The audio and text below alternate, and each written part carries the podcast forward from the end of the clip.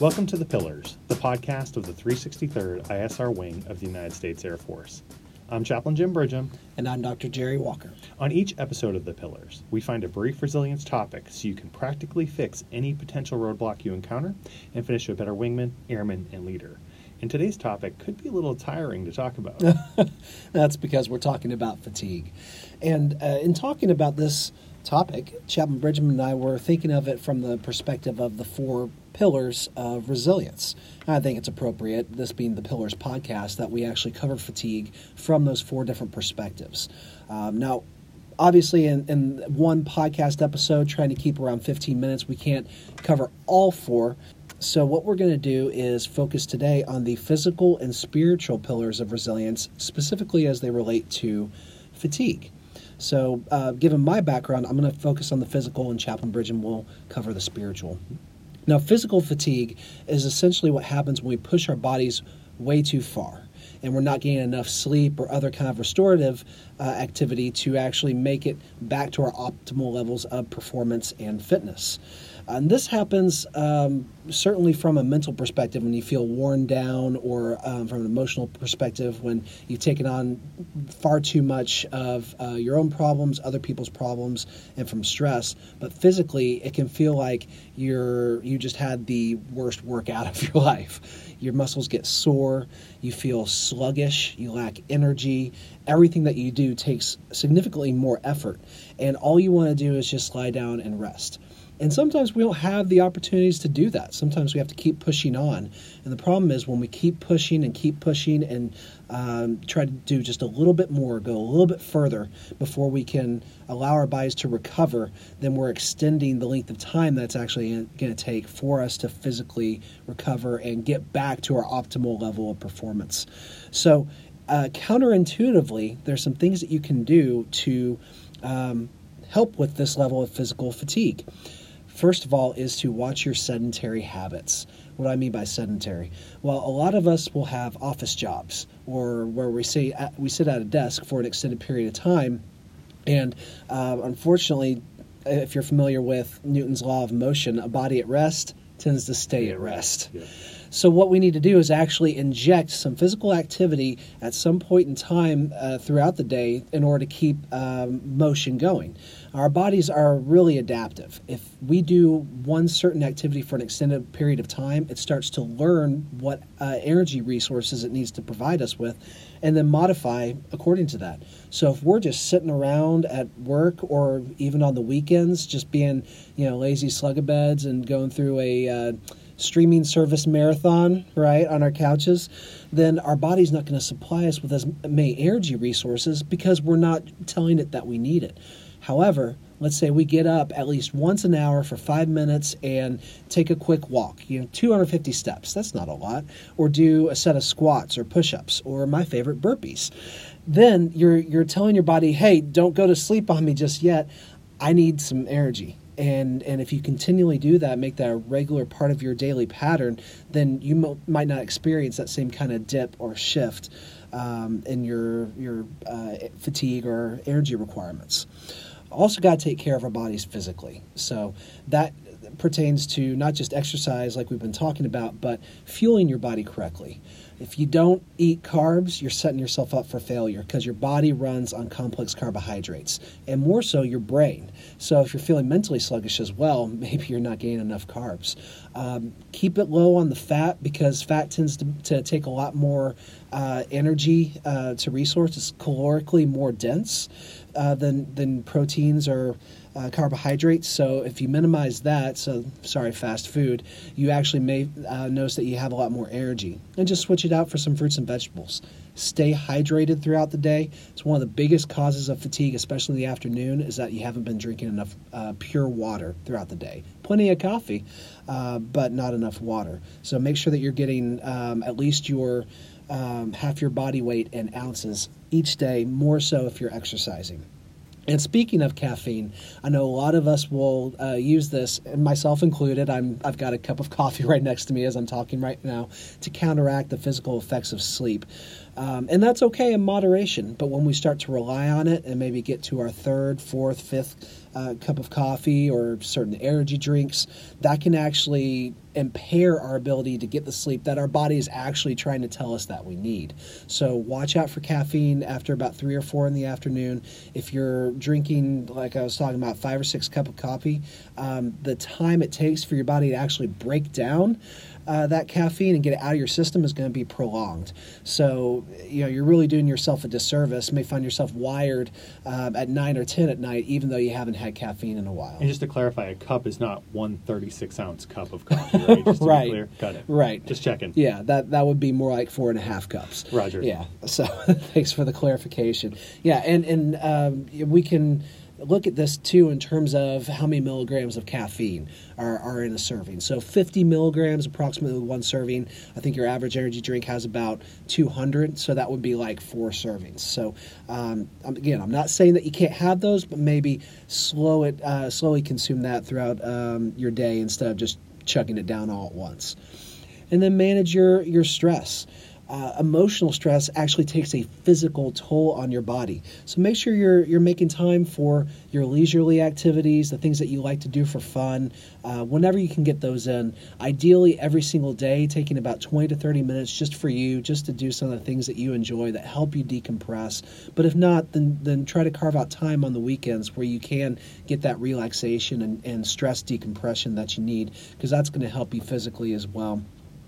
And then when it comes to eye strain, uh, this is something that uh, a lot of our targeteers will experience because they sit in low lighting. They're constantly staring at a bright computer screen all day. And if you got one of those jobs, you know exactly what I'm talking about.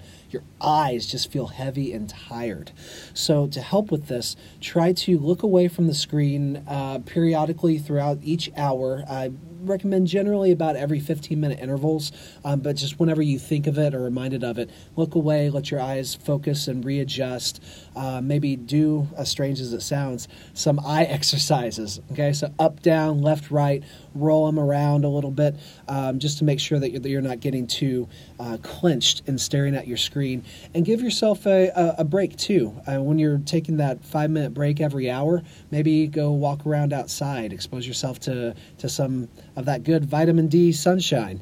Um, give your, your eyes a little break from that as well.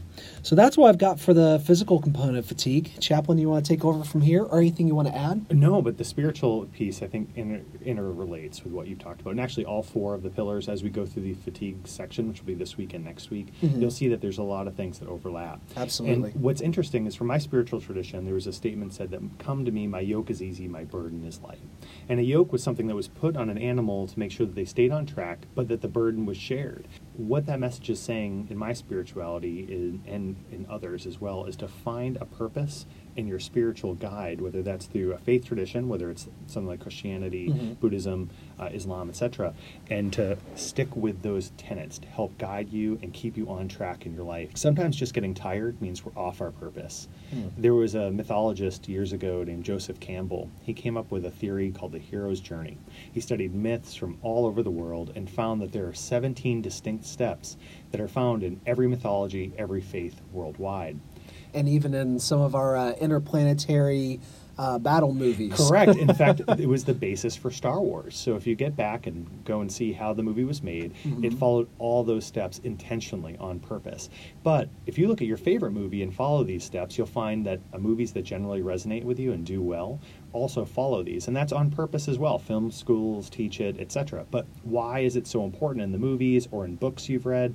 Well, because it's part of our life. I believe it's written on our soul that you're on a journey to fulfill your purpose. We talked about this before. You Mhm. believe that all of us, in our own distinct way, are on our own hero's journey. We are. We absolutely are. And it talks about three big sections, and this does relate to fatigue, but the first one is separation. Mhm. A lot of us do that when we join the military. You go further than you've ever been before. There's a big transition. And then there's an initiation section, and that's the most difficult part because you're learning what your purpose is, what you have to do, why you're here, and certain life lessons. And the final part is return. Those are the overarching sections, but for those interested, you can Google it. Uh, the book came out in the 50s, so it's a little bit older, a little bit academic, but it's definitely worth your time.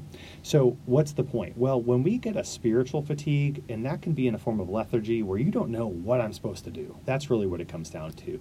That you might have a multitude of choices in front of you, you might just not know which direction to go. It could be the next college you want to attend, what degree program, if you want to try to commission, or if you want to go um, fly RPAs, whatever you want to do, you just don't know.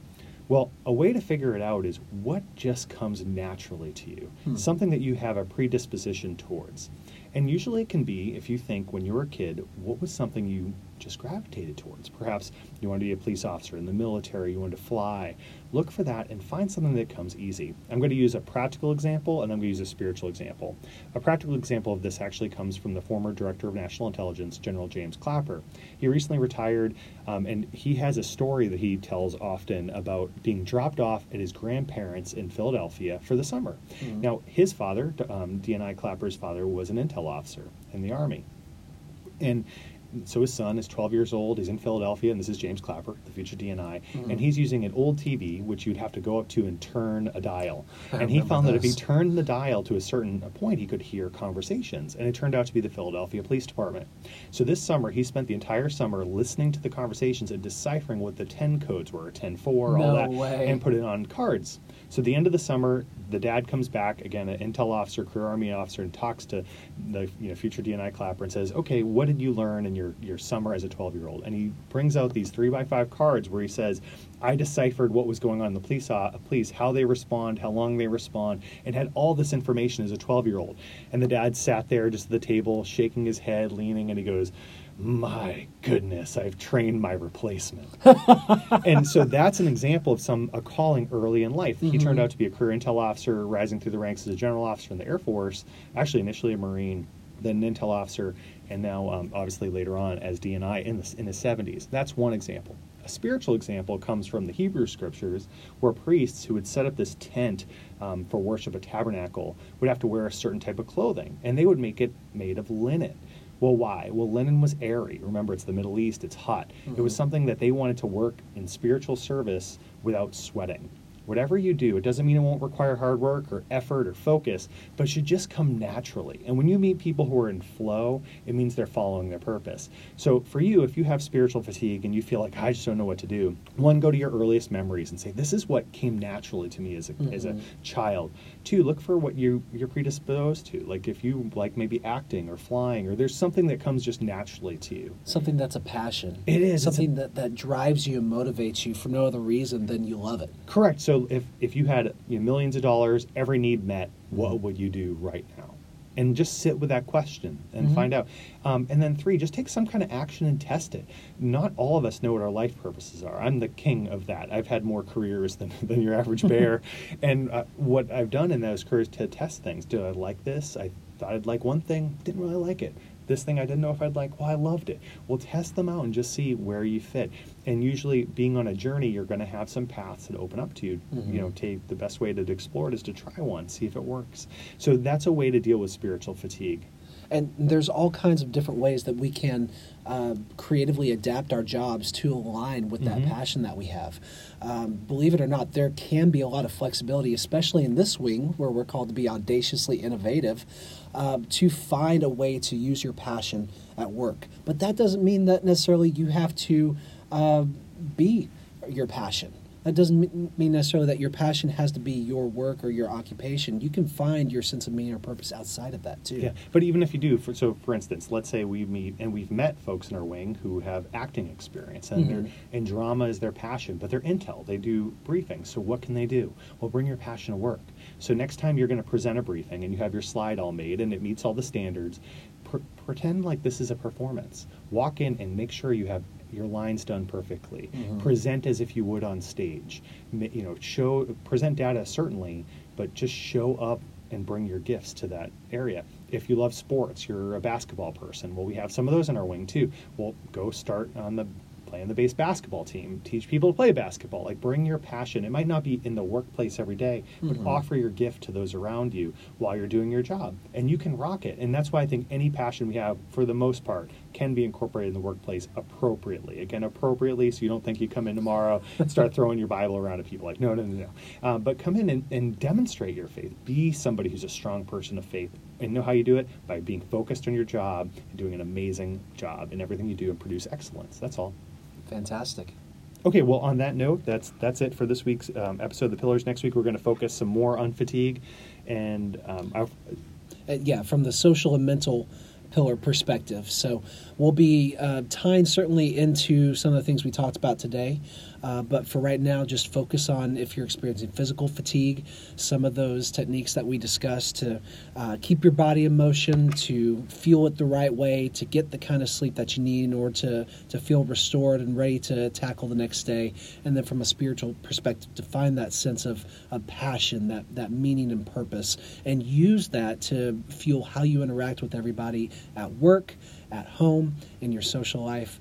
And then we'll dig into that more next time. Thank you. So thank you for listening to The Pillars, the podcast of the 363rd ISR Wing of the United States Air Force. I'm Chaplain Jim Bridgham. And I'm Dr. Jerry Walker. Until next time, if you need us, reach out to us on the global address list or you can see our forthcoming Twitter account. And we want to thank you for what you do for our nation, and we just hope you have a great day.